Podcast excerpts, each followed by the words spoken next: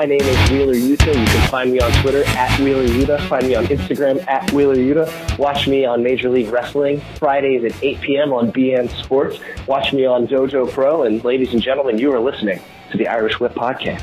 You're the only pro wrestler I know that wants to do the shit in the morning. Yeti, you're a fing moron. Put it this way, I think Sami Callihan might as well just change his name to Invader I One. I want to know why. Like he can dodge any question. Like I'll tell anyone that. You can tell me to, but I, I'm going to ask specific questions. Promotional consideration paid for by the following. WrestlingNewsSource.com. All the rest of you yahoos are out there dilly dillying you little wankers. We're actually receiving real wrestling news.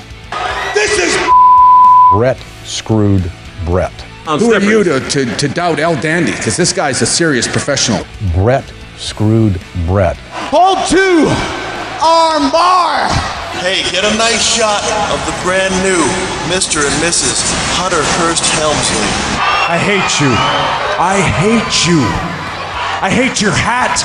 I hate your t-shirts. I hate your wristbands. I hate your shoes. I hate your music. I hate the Cenation. I hate everything that you stand for. Sodas rule. Yeah, they do.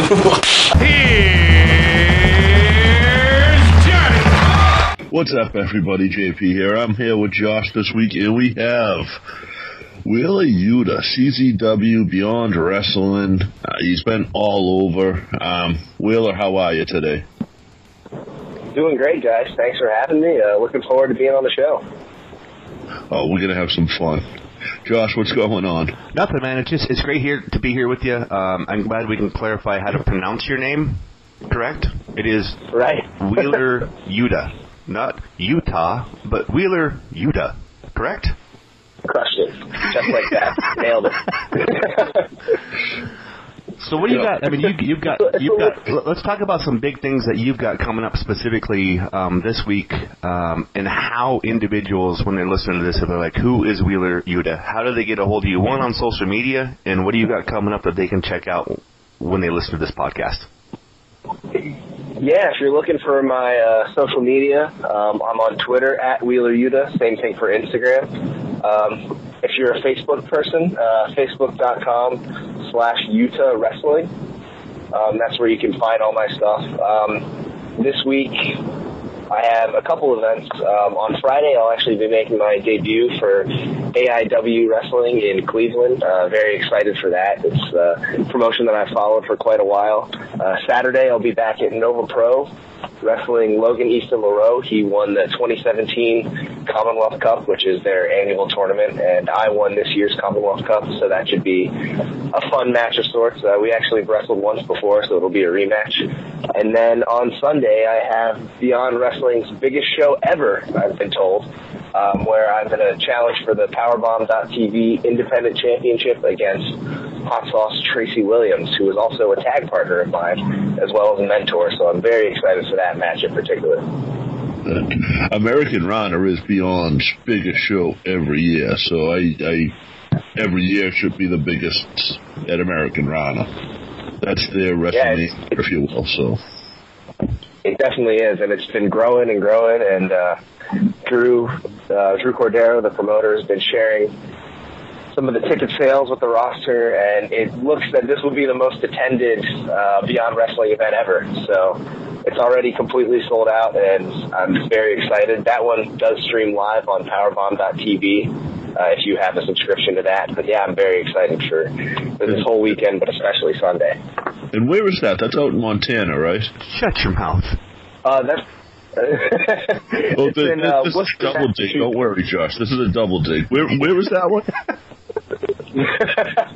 uh, that's in uh, the White Eagle Club in Worcester, Massachusetts. Uh, beyond, beyond the, uh, their home's New England, so it's always in uh, Massachusetts or Rhode Island. But this one is this one's in Worcester.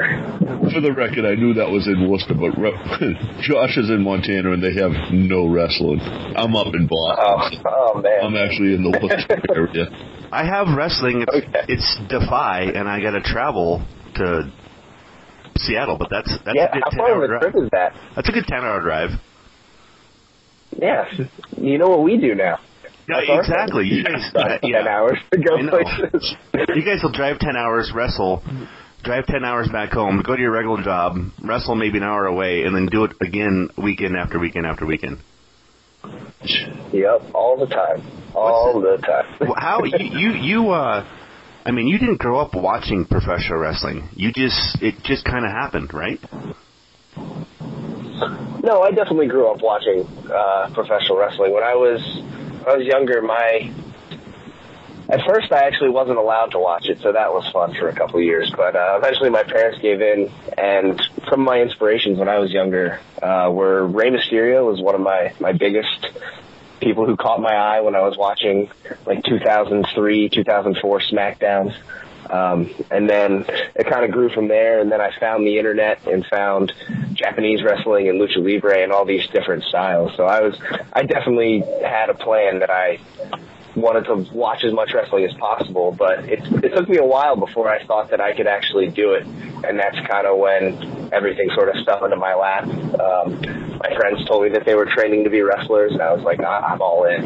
So that's that's kind of how that came about. But yeah, I was always a fan as a young kid. Um, I think that we all were fans to a degree. Some people kind of fell out of it um, and then came back to it, but I I never did. I always stayed watching as much wrestling as I could the hardest part for for people like JP and I, because we're old men, man, is is uh, nobody talked about. It. If you watch pro wrestling, you didn't tell anybody. You just watched it in your closet and didn't tell anybody. You tried to, right? I mean, you still loved it. Right. You, you know, you were the nerds, the geeks, the the jocks. I mean, it was all split up. But now it's it's a cool thing to watch pro wrestling. It's a cool thing. There's so many people and there's so yeah. much.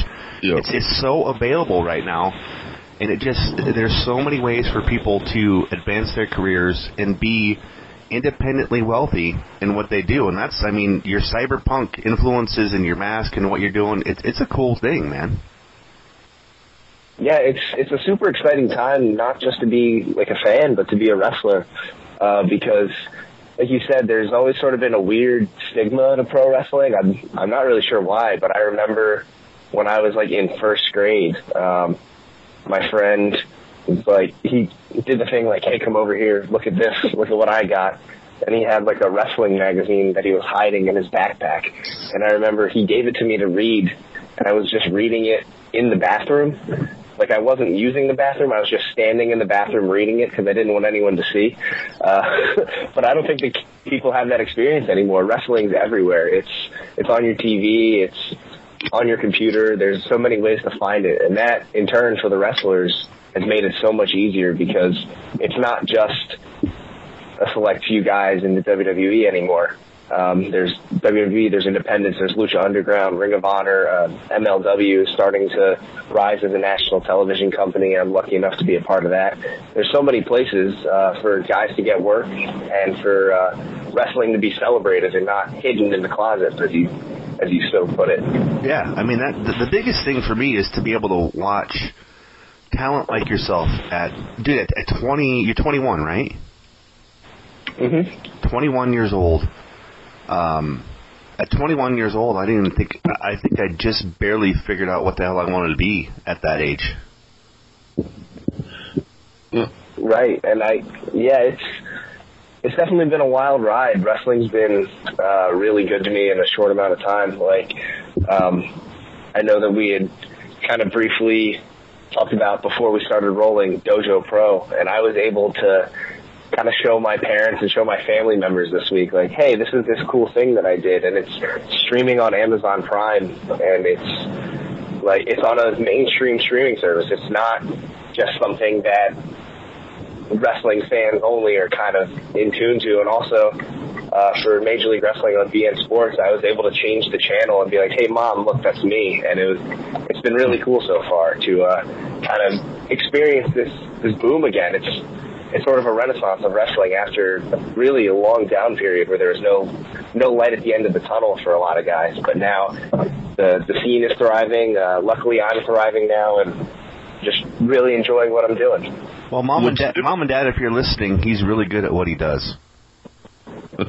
Oh, my dad will laugh. Uh, my mom will hate it because she's constantly worried for my for my health and safety. the difference on the boom now compared to the boom in the 90s, too, is that the boom now is more focused on the indies than it is on, say, WWE or Impact. You see everybody online kind of armchair booking those two companies and complaining about them, where on the indies, the top guys, the Codys, the, the Young Bucks, with few exceptions, they can do no wrong. So it's kind of cool to be on. It's got to be kind of cool to be on that level and be working with that type of per those type of guys too. Now, you know what I mean? Oh, absolutely. It's to me, it's incredible that you know I can be on a show with a guy like like that on that level with like a, a Marty Scurll or a Hangman Page, and then I can go into a, a store at the mall. I can go to Hot Topic and I can find their shirts. That that's unheard of. That's right. absolutely insane. So it's crazy to to think about that. I think that uh, Daniel Bryan actually in an interview he did said it best. There's there may not be as many mainstream fans the way that there was in like the 90s boom because, just because of the way distribution works now but there's more deep fans that are really far into the wrestling subculture and that's really I think what's helping the indies thrive.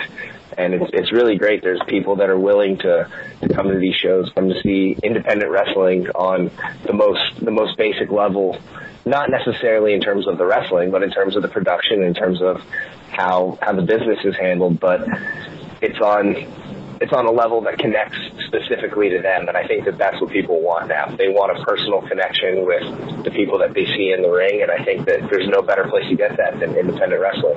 Right. Yeah. You know, you hit that on the head. It's the the connection that you guys are able to get with the fans. The fans feel like they're part of the show, so that helps a lot. Yeah, th- yeah. It's I mean like interview over. See you later. Thanks. That was a great. An- I mean we're done. All right, bye guys. Talk a little bit. Uh, I mean you, you're obviously um, a very intelligent young man, um, well spoken. Um, you take your craft very Oh, serious. How uh, how difficult? I mean, the training and to where you've gotten now to be able to turn the TV on and and show people, man, this this is what I'm doing. This is who I am, and and this is a shot at me through Dojo Pro. You know, I got a shot at a Ring of Honor television title. How from from your beginning of training, um, even with Drew and CZW and Chikara, uh, with Quack and all that. I mean, do those guys still reach out to you and talk to you a little bit more, or are you more looking at mentors to where um, you're at and what you're doing? Well, I definitely still keep in contact with my trainers. Uh, Drew, especially, I, I talk to. I bother him every day. Um, but it's it's definitely it's been a journey. Um, I kind of knew when I started wrestling and training that I wanted to go out and find as many trainers and as many inspirations as I could I could pull from, and that's kind of part of for me the cyberpunk mentality of you have eventually when all of these resources are kind of scarce, you want to be able to have as many things and pull from as many things as you can. Uh, you want to be able to think on your feet. You want to be resourceful when it's just you. And that's really what I've been trying to do. I've been trying to pull from everywhere I can, and that's why I went training with Drew. That's why I went training with Mike at Chikara. That's why I sort of reached out, and now I'm certainly a long ways from being what I consider uh, a fully finished product, a complete wrestler. But I think that I'm well on my way, and by taking all these things and kind of allowing Dojo Pro to be a checkpoint, I think was was very nice. I got to have lots of interviews in the sit down style, which honestly I haven't done too many of. And then I was also able to have three very distinctly different matches. So I think that that's a good, it was a really good presentation of this is my body of work right now. This is where I am. This is where I'm at. And the fact that it was for a, shot at the Ring of Honor TV title, which you know, I've been watching Ring of Honor for years. That was one of the, the companies when I once I found the internet, that was one where I did a deep dive into the Ring of Honor catalog. So to be able to kind of work towards that goal, it was it was really rewarding to to film all that and to have those matches and see maybe I'm not as far off as I thought I'd be at, at 21 years old. Yeah, if you do, if you went down that rabbit hole of Ring of Honor, you saw some great matches in the oh, nineties. Oh, so many. Sure. Oh yeah. So many, yeah, those early 2000s. Oof. Now you came up in the Philly area, right? I actually, not very well known. I did start in South Carolina for a couple years. Um, that's actually where my my family lives right now. And then for about two years, I lived there. Um, I was doing mostly just local shows for a company called C4W uh, that's no longer in business. But uh, when I turned 18, that's when things really picked up, and it's, I, I moved to Philly, and then I met Drew, and really started honing my craft at that point. So I would say that Philadelphia was the the turning point for sure. What do you? I'm, I just I have to get your opinion on this because this when I've I've never personally met Drew, but when I talk to him on a regular basis, I mean this is when, um, you know, I say this all the time. He was hanging out with DJ and Maven, and and he was just a, a skinny kid at Drexel University. Um, how? Uh, I mean, it's a decade later. He's he's doing great things. I mean, he won the the four way last night to get a chance at the cruiserweight title. I mean, that's that's a Yeah, he did. good that's a that's a dang good mentor to have and to be able to bounce things off of on a daily basis, right? Oh, absolutely. I think that I really lucked out uh, when I think when when I found Drew. Um, I'm not sure if he saw something in me, but it was certainly similar. Where he, he was a skinny kid from Drexel, and I was a skinny kid that went to Villanova, and we're I think very similar kinds of people. But yeah, being able to have a mentor who's really like he's he's at the peak of his game. He's at he's in his prime. He's wrestling on WWE television. He's coming up on a cruiserweight championship match. He's an incredible mentor to have, and I think that it goes just beyond uh, some of the in-ring stuff because obviously he's incredible in all these different styles. He's a fierce submission grappler. He knows he knows his way with striking. He knows his way with lucha libre. Um, and those were some of the things that I focused on, I think, when we were training together in the ring. But now he really kind of drills into me different things like just promos, um, how to conduct myself as a human being, how to conduct myself in business as a pro wrestler. Um, and I think that it's been really, it's been really eye opening to kind of have these discussions, and it, it's helped me so much. Um, I, I think I've told this, I think I've told him this before, but I don't know if I would still be wrestling or what level I'd be at if it wasn't for him. Well, and that's the thing that I, I think that's the biggest thing in JP. I think you can kind of weigh on this too. Is if if you don't have somebody that that you can bounce an idea off of and and be mature enough for them to say that will never work, put it away, and don't ever talk about it again. Is that something that you've got to be able to do, um, training in as a pro wrestler uh, with somebody that's a mentor like that? If, if you think something's really cool, and they're like, that will that absolutely never work. Have you ever been? Is that something you guys think about? That's definitely something that that some people will do, and it's kind of I think a style of training. Um, but Drew is more of the I don't know, try it out. And then we had uh, CZW still has the Dojo Wars program, which every Wednesday is a is a student show. Yeah. Um, and that's mostly where he would be like, I don't know, try it out. And then uh, we would we would go from there. So it's always trial and error, but he would certainly guide me in the way of uh, directions that he thought were better, um, ideas that he thought were better. But he would never fully shut down an idea, although there are certainly times where that, that needs to happen.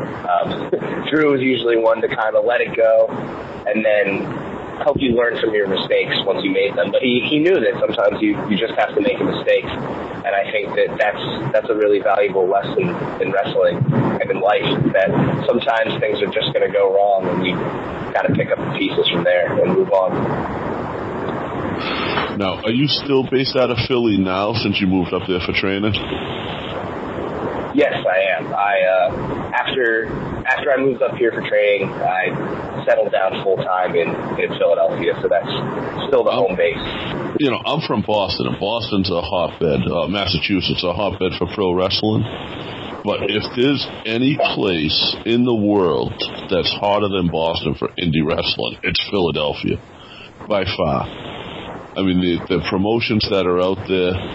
Um, what was it like when you moved up from South Carolina to Philadelphia. Um, what was the was it a different, completely different atmosphere, or was it similar? At first, I would say it was it was definitely kind of a culture shock. Um, Philadelphia is so so blessed to have a lot of great wrestling, but there's also a bit of an oversaturation. There's a, for as many great shows as there are in Philadelphia, there's also less than great shows, and there's there's just a lot of wrestlers, and it's really great that there's all these people out there trying to do it and trying to move up, and the ones who work hard and the ones who stay at it will eventually move up. But to me, it it was definitely it's definitely a different, different atmosphere. Just that I didn't know everyone the way that I did in South Carolina. I would go to these small shows uh, in the South, mostly in front of children, do my match, uh, get called brother a lot, um, and it was a great time. I I love wrestling in the South, and I can't wait to go back. But wrestling in the North was very different. It, there were so many there's so many people. It's a different style. It was really something to get adjusted to at first, but uh, once I got adjusted, everything was everything was good from there. Now I got sort of a shoot question about Philadelphia. Pats, okay, go for it. Pats, Geno's, or Jim's? Jim's, no doubt. Not Yes. even a question. Yes. Not even a question. Thank you. Jim's is the Uh, best cheesesteak in Philadelphia. Oh, it's so good. Speaking of that, um, have you been?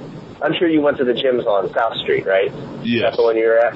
Yep. Yeah. So there's also there's also one in like the Northeast. So the last time Drew was in Philadelphia was actually pretty recently. Um, and I was like, "Hey, do you want to go to?" We, we were going to go train, and I was like, "Do you want to go to for cheesesteaks after?" And he goes, "Yeah, of course." Um, so then we go. He starts driving, and I didn't recognize where he was because I didn't know that there was this uh, Jim Steaks in Northeast Philadelphia. And we get to a diner, and he just starts screaming and cursing, and I have no idea why. And apparently, that used to be the Jim Steaks, and that uh, and it's no longer a Jim Steak; it's just a diner somewhere. And he was furious. He was like, "I've been gone for six months, six months." And like, oh, okay. So he might have put it. On him moving might have put it out of business. I think so. He was like, he looked at me and he was like, "You know the scene from Back to the Future where Marty thinks he's fixed everything and then he comes back and then he ruined everything." He's like, "Maybe that's what just happened." So, that's what that's what he thought. But yeah, Me and a few of my buddies from here used to drive up for uh, one of the Chikara shows. We used to drive up for one of the nights at um, King of Trios every year, and um, okay, it was yeah. the same routine every year, and it was strip club in the afternoon, Jim's before the show, the show, and then drive home. And that wasn't a female Oh, strip club. either. That wasn't a female strip club. No, it was a female strip club, but it was a female strip club at fucking two two in the afternoon. We weren't seeing top notch talent. Yeah, you got the B game going on. was like, uh, I didn't know they were open at two o'clock. Yeah, yeah, dude, we found one, and we went. I forget the cheerleaders or something like that. I forget the name of it, but we went three or four years in a row. Right. And it- it The, mo- the morality on this show is questionable at the at, li- at the most. That's, that's certainly a different, certainly a different King of Trios tradition than most of the yeah, Chikara yeah. fans have. But it, was, it was cool because the people I was driving up with were it was a couple of them were promoters up here, so they could call Quack and be like, "Hey, if I'm coming, what's the best night to come?" So we got to see like Johnny Saint. Um, uh, oh man, it was Johnny Saint and a couple other guys versus Fist. Um, that was that was like incredible to see. Um, was that Saint? Um, who who would have been on that team? for Fist. Oh, with Saint. Um, well, not for Fist. It was Saint, yeah, because Fist would have been Chuck Taylor, Icarus, and was it Gargano at the time? It might have been. Was it Gargano or Akuma? It would have been one or the other.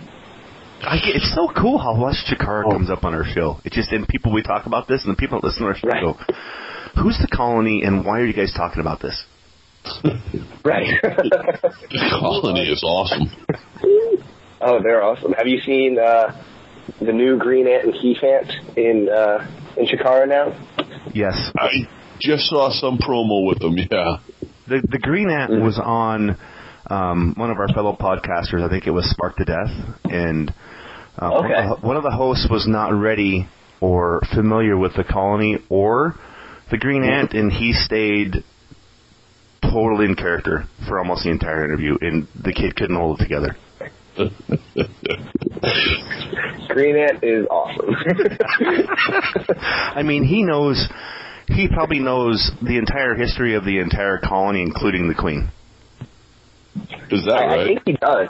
He Oh, he absolutely loves Chikara. So to see him kind of take on the mantle and be chosen to take on that mantle is it, it's really rewarding for me. Um, although it, sh- it should be more rewarding for him. I don't know why I take pride in it, but I'm very I'm very happy to see it and very happy for his success. let me Uh, ask they you this. recently announced that they'll. Sorry, go ahead, man. I interrupted you.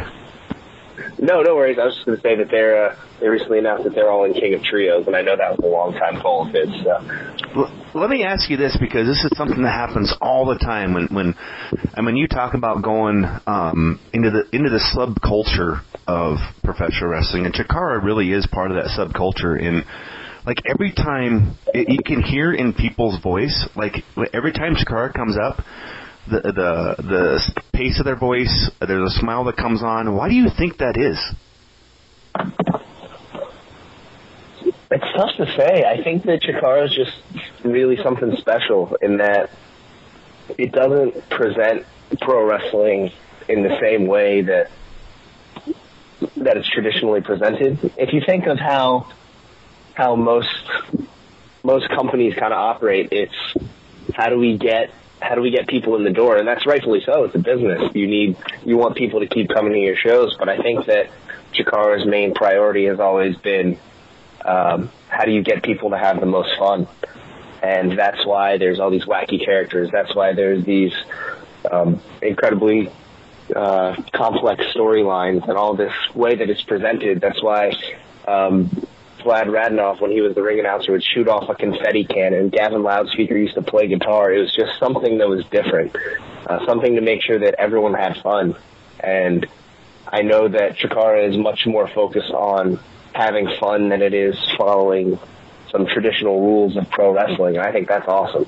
I think that that's why everyone really loves and gravitates towards Chikara. And anyone who's seen it, I think it has a special place in their heart.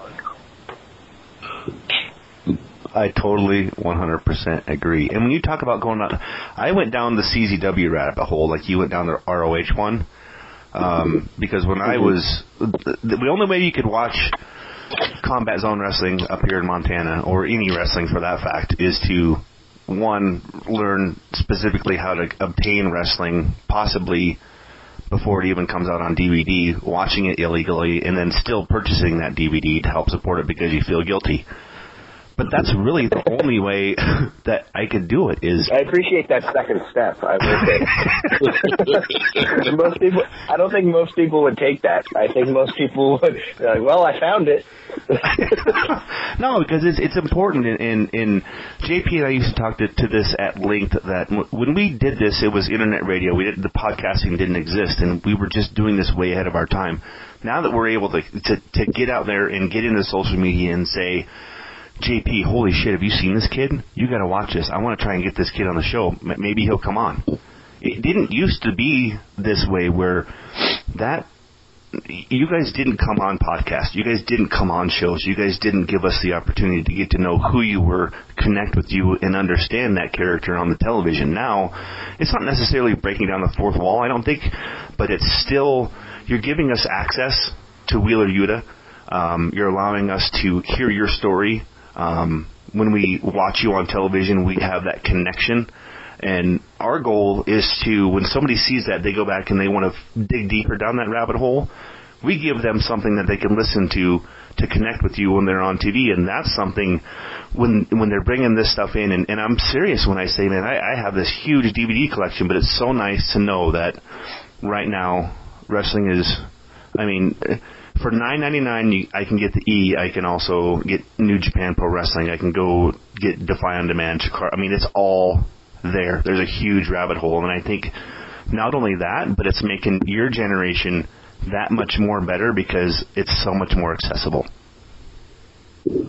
Yeah, the accessibility of wrestling has really been awesome, and we appreciate guys like you giving us this platform where we can kind of talk and share our stories. Because I think for so long, um, it was close. Like obviously, wrestling has always kind of been a closed business, and then it's sort of opened up.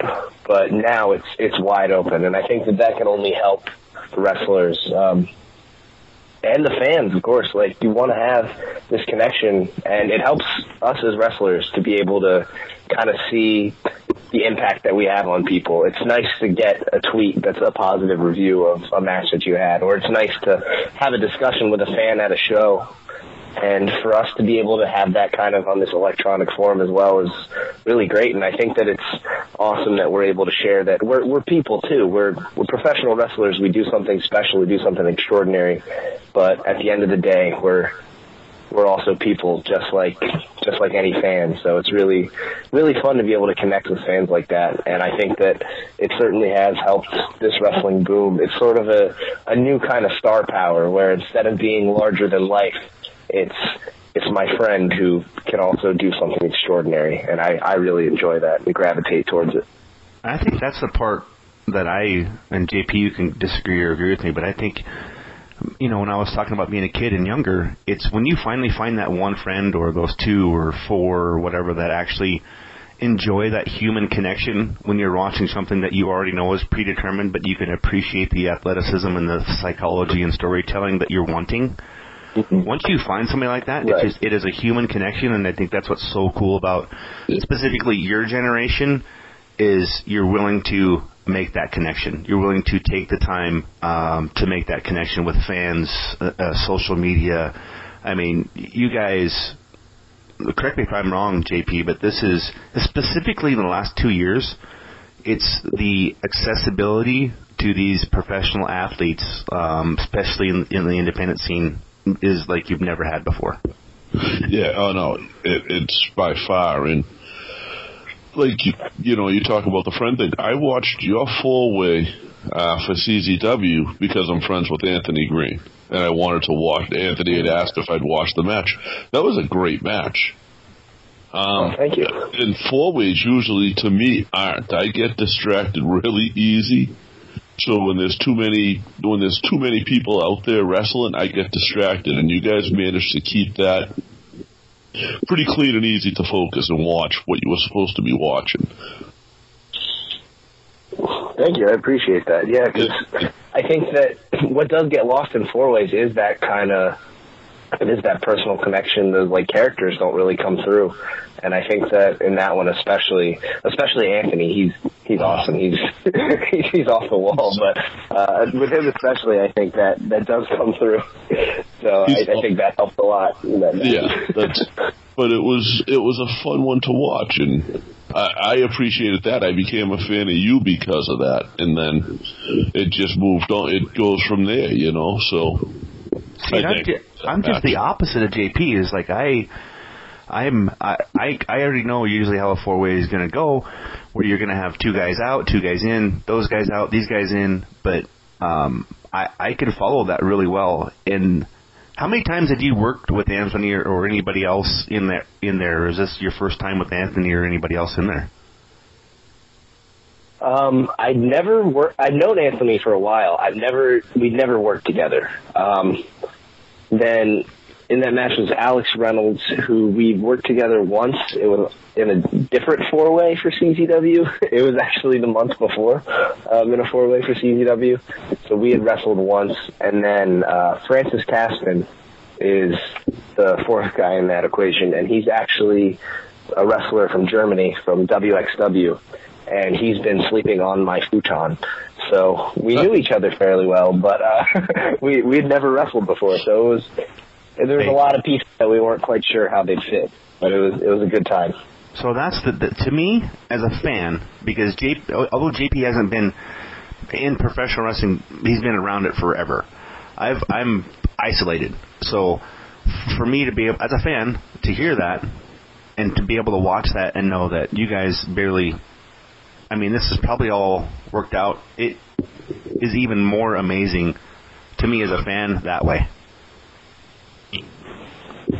Yeah, it was wrestling is always to me it's the most impressive form of live theater that is humanly possible. Um, because if you imagine imagine sitting down like an actor for a for a Broadway play and telling them, okay, so you're going to drive eight hours to this city. We're just going to give you the address. You're going to get to this building. You're going to meet these new actors.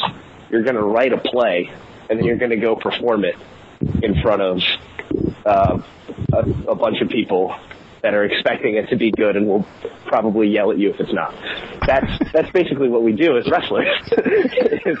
we drive to a town, we meet strangers that we've never met before, we plan something, we write a play, and then we go carry it out in the middle of the ring. So that I think is whenever I have to explain uh, my job to someone who does some sort of other form of entertainment, usually I can explain it that way and it kind of clicks. But yeah, I think that I think that that match especially was was one where we had people from New England, I'm from Philadelphia, someone from New York, and then someone from Germany, all coming together and trying to see what we can create together. And I think that we, we did something special. Now, how often do you get out of the tri-state area? Because you do a lot of traveling, don't you? Yeah, I wind up out of the tri-state area quite a lot. Um, I it depends on where I'm going, but I always wind up uh, in Florida once a month for for Major League Wrestling. We do our TV tapings for for Fusion, which airs on beIN Sports Friday at eight o'clock. Most people have that channel and don't know they have it. Um, but there's yeah, I'll wind up in Ohio this weekend for for AIW. I wind up all over the place. It's really if you have a ring and uh, you'd like to have me, then I'm willing to come and wrestle for you. That's that is the attitude because that's you don't get seen staying in the no matter where you are Philadelphia, Boston, California, Texas. You don't get seen sitting in one spot. You get seen when you pop up on shows all over the place that's the best way to get exposure and to get people talking about you. So it, a lot of people don't get that. You're not doing it for the twenty dollars, dog, whatever. You, uh, you know, it's a hot dog and handshake joke, but you're not doing it. You're doing it the exposure you get on that level. You can tell he's in Philly, man. You hear the people whistling at the chicks, the dogs, the pit bulls barking. he's in Philly. Yeah, I'm sorry. I walked past some construction. I didn't. I planned to be inside the whole time, but I got no, kicked I just, out. I was just hoping you didn't get mugged, and I didn't wait for the phone to go thud. Oh no, don't worry. Don't. yeah, I. uh In terms of Goddamn the Eagles! Those Eagles fans are horrible. Right, I agree with that. I love. I love them. Oh Jesus! But in terms, in terms of the uh, moving around and getting out of your comfort zone, I think that that was something that that Drew really imparted in me. I had, I think I had a misconception um, when I left the South that I thought I needed to be in the Northeast because that's where everything was happening. But really, it, it certainly made things easier. It made the drives shorter. But I just needed to get out. I I find myself driving back home to wrestle more often than I thought. Um, it's just you got to be everywhere. You have to be willing to put the miles on your car and be willing to put the time in traveling. So, Have you done that- overseas? yes, I have. I was lucky enough to. uh I guess Canada doesn't count as over a sea, but that's international. Uh, but also, I did get to wrestle in Japan for a month last year, which was something really special. I had read that online. I just wasn't, you know, everything you see online isn't true. Um, contrary to what people believe. But um, what was it like wrestling in Japan?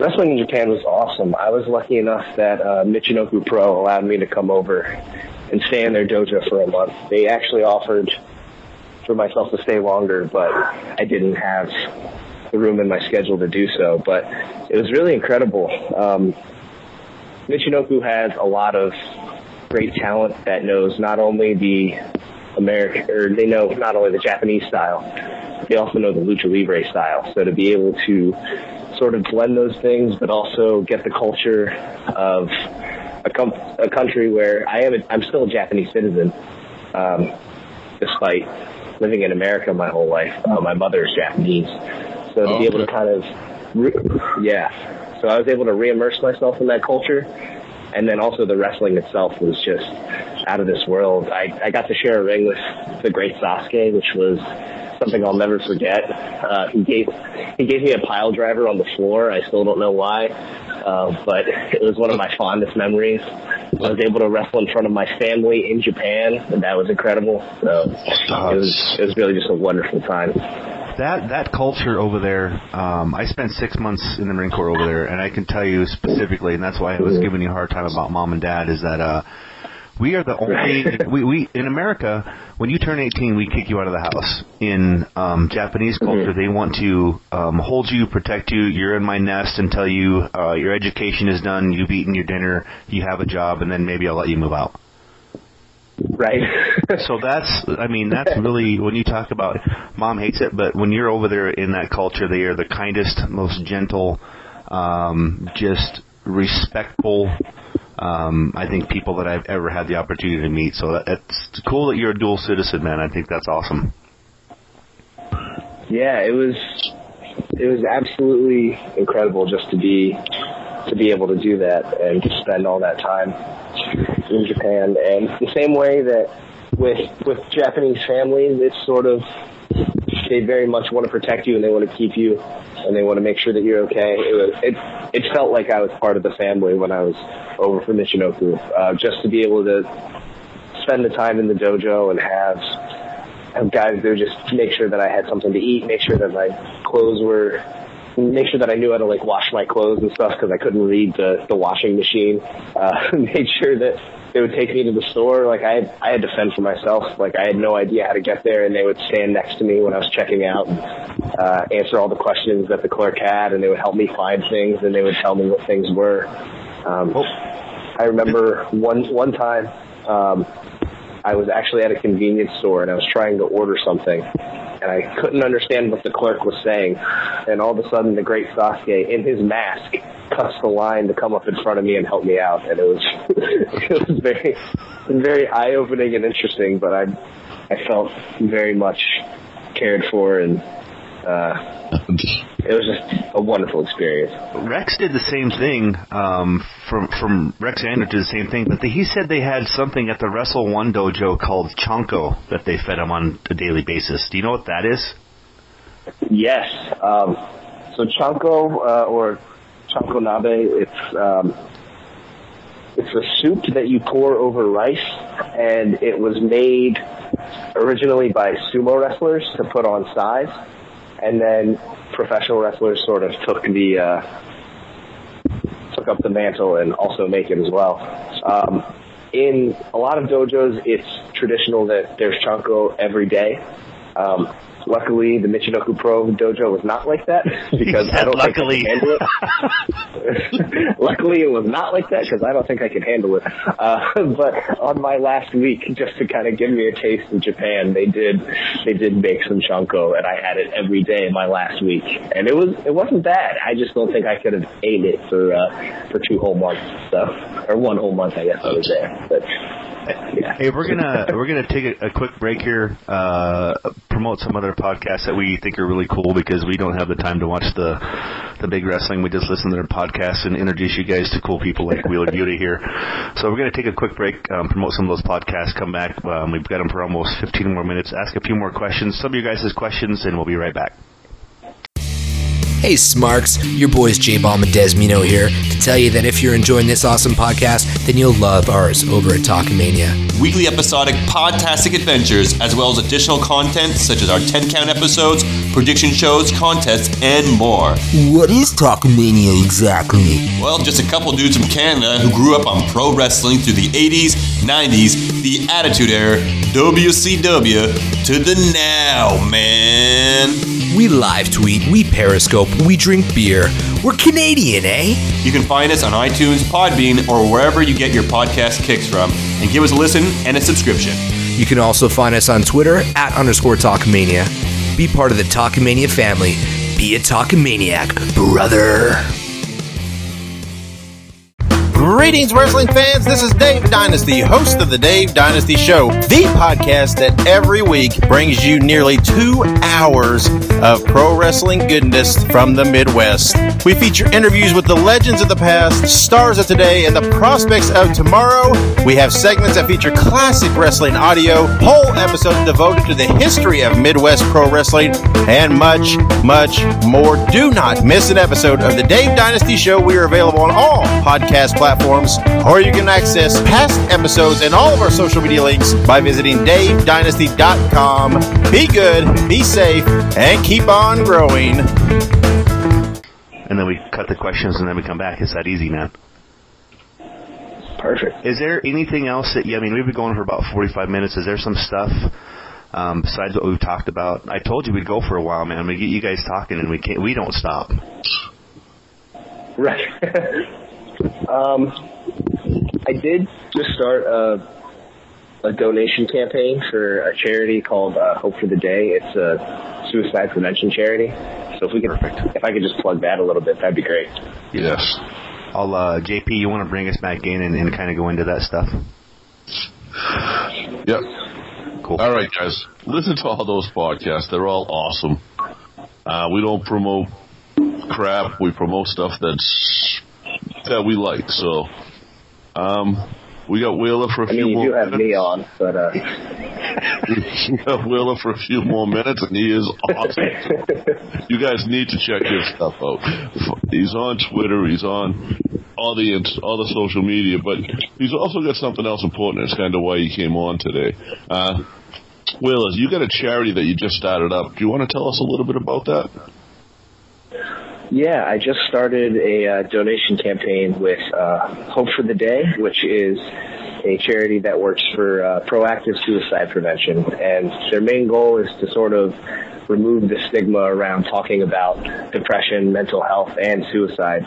Um, if you go to my Twitter, you'll be able to find it there. But the link to donate is my.hftd.org slash Wheeler Yuta. Um, I've actually been really lucky. Uh, the goal, the goal that they kind of default suggest that you go for is $121, um, and that's because on average in the United States, um, there's 121 completed suicides every day, which is really a shocking number to, to think about. Um, I was lucky enough that I already surpassed it. Um, my goal was to reach $121 by Americanrana. I launched it on Monday, and currently we're at $491. So thank you to everyone who's already donated. Um, if you have a chance to check out the charity, um, you can go to their website. You can read up more on it. You can read my own personal story with uh, mental health and suicide if you'd like. But it's it's something that I really believe in, and I think that if we just talked about these things more, um, we would all be a lot better off. So again, that's my.hftd.org slash Wheeler Yuta. And if you can't donate, if you could maybe send a retweet, anything, uh, I'd, I'd really appreciate it. But just make sure you guys remember it's it's okay to not be okay. That's that's their uh, slogan, and it's something that I believe in wholeheartedly. It's actually normal not to be okay. You're not the only. Yeah. Everybody, you know, I don't. I don't want to say everybody suffers from depression, but I'm willing to bet everyone in the world knows somebody that suffers from depression. Um, yeah, depression and mental health it, it touches everyone. It's everyone in some way, shape, or form has some experience with it. Absolutely. Um, that's a great cause, man, and thank you for doing that. I just want to tell you uh, a personal uh, Wheeler. We'll, we'll off air. I'll tell you an amazing story. We'll have a uh, we'll have a link um, for all that information up on our website. We'll keep that link up there permanently um, for as long as uh, Oh, Wheeler would you. like us to keep that up there. Um, we will have him hopefully um, one of these days. Um, just cut a quick promo for about 30 seconds to promote that so we can put that on the podcast and keep that a, a rotating theme because he is 100% correct in the fact that this is something that needs to be talked about on a regular basis. And as you guys have said, I can almost guarantee you, be 100% beyond a shadow of a doubt, that one person in one way, shape, or form and another in this entire world has been affected by suicide. And the thing is, is that it doesn't just affect um, that one person; it affects the entire community. So anything we can do to help your cause, man, we're going to do it. Yeah, thank you guys. Thank you for uh, giving us the the platform to talk about it and being very supportive of it. It's it's like I said, it's a very important cause to me, but the uh, the outpouring from the community and the outpouring from you guys has uh, really meant a lot to me. So thank you so much for that. You bet. We'll keep that up. Um, I've got one specific fan question. Um, I was going to do two or three here, but I've just got one specifically that's probably the best question that's probably going to be asked tonight because we ask horrible questions. Um, you go for it. um, you, you're, uh, you're, I guess, your professional wrestling wish list for the next three years. You, have you got somebody that you would like to, um, in the next three years, as far as a goal, be able to be in a match with them, or a wish list that you'd like to be able to at least compete with, or, or as you say, paint that picture in the ring for us? Oh man, that is that is tough. Um, one, I would say one mentor that I have that is not really uh, talked about or is not really known in terms of he's not associated with me because he's doing his own big stuff uh, in Japan uh, would be Zack Sabre Jr. He's he's really kind of taken me under his wing and helped me a lot. Um, he when he was living in the United States, he doesn't drive, so I wound up kind of chauffeuring him around for a while um, to different different events, and just the his outlook on wrestling and life um, was something that really shaped me and was really valuable. I love the way he wrestles. If you have a chance to watch um, his G1 match with Sanada from last week, it's absolutely incredible. I loved it so much. Um, but yeah, so he would definitely be at the top of the wish list. But if I were to throw another one in there, um, there have been recent talks about his retirement, but I would love to wrestle Alex Shelley.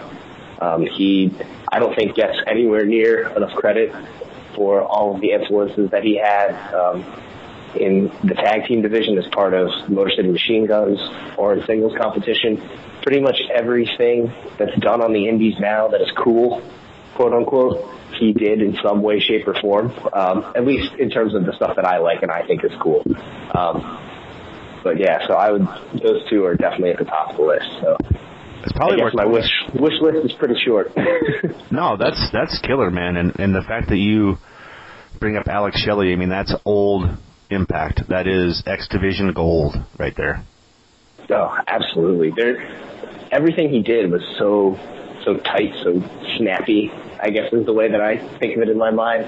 Like it was very everything just seemed like it was done purposefully, and it wasn't anything that you would see on the rest of the card. It was always something different. He was the first guy to really kind of take this blend of styles. He was almost like the first indie hybrid of what we think of now, and I think he was he was the best at it. I don't know if anyone's done it like the way he has. Probably not. I mean, they were great. They were fun because it was fun to watch TNA back then, and they were a big part of what it's. And then not only to go through his TNA stuff, but to go down and look at like the time that he spent in zero one in Japan, the time that he spent just on the on the Indies. Um, I Bryce Remsburg is one of my good friends, so anytime I watch an old Alex Shelley match, most of the time Bryce is refing it for some reason, so I'll send him a picture of himself from from 15 years ago, and he'll get mad at me. But uh, those, those kinds of things, just to think of him being on the cutting edge of that, and I really don't think he gets the credit he deserves, and he should. But uh, yeah, he's he's absolutely on the top of the list. Oh, Wheeler, we've we've taken up about an hour of your day, man. I want to tell you, just from the bottom of my wrestling soul, um, I've gotten my thirst quenched today from your brother. I appreciate it. I had to throw brother in there from the whole Philadelphia, South Carolina thing. Do it, do it. I love it, brother. I love it. I call everyone brother and Bubba. Those are my two. Those are my two go-tos. Shout out to Ethan Case. Yeah, you know mine, who he is. He's great. Yeah, mine's just a uh, what up, dude. Right. that's fair. That's what I. That's what I call normal people, not weird rats like me. Willa, thank you. Up here in the north, brother is a thing still. It's it's kind of it almost to the point where it's a joke at this point. So it is oh, funny. Oh, definitely. A brother. So is it a, is it T is it a is it T H A or is it T H E R? THA. Oh, it depends. It, it depends on who you're talking to. I think it's usually THA, but oh, it depends. It's tough. That, that's when you got to feel out. You got to know your audience. Usually, Yeah. I shake the hand and I say, I say hey, and then wait for them to call me something, and then I'll respond. But brother, brother, you never know. You never That's know. the, that's the sales technique right there. Hey, and then whatever they call you, Hey. you, you mimic, you mirror, right? Oh, of course. The psychology always going on with this kid. Oh, even on the handshake. Willa, thank you so much. It's been awesome. Um, Thank you guys for having me. I appreciate it.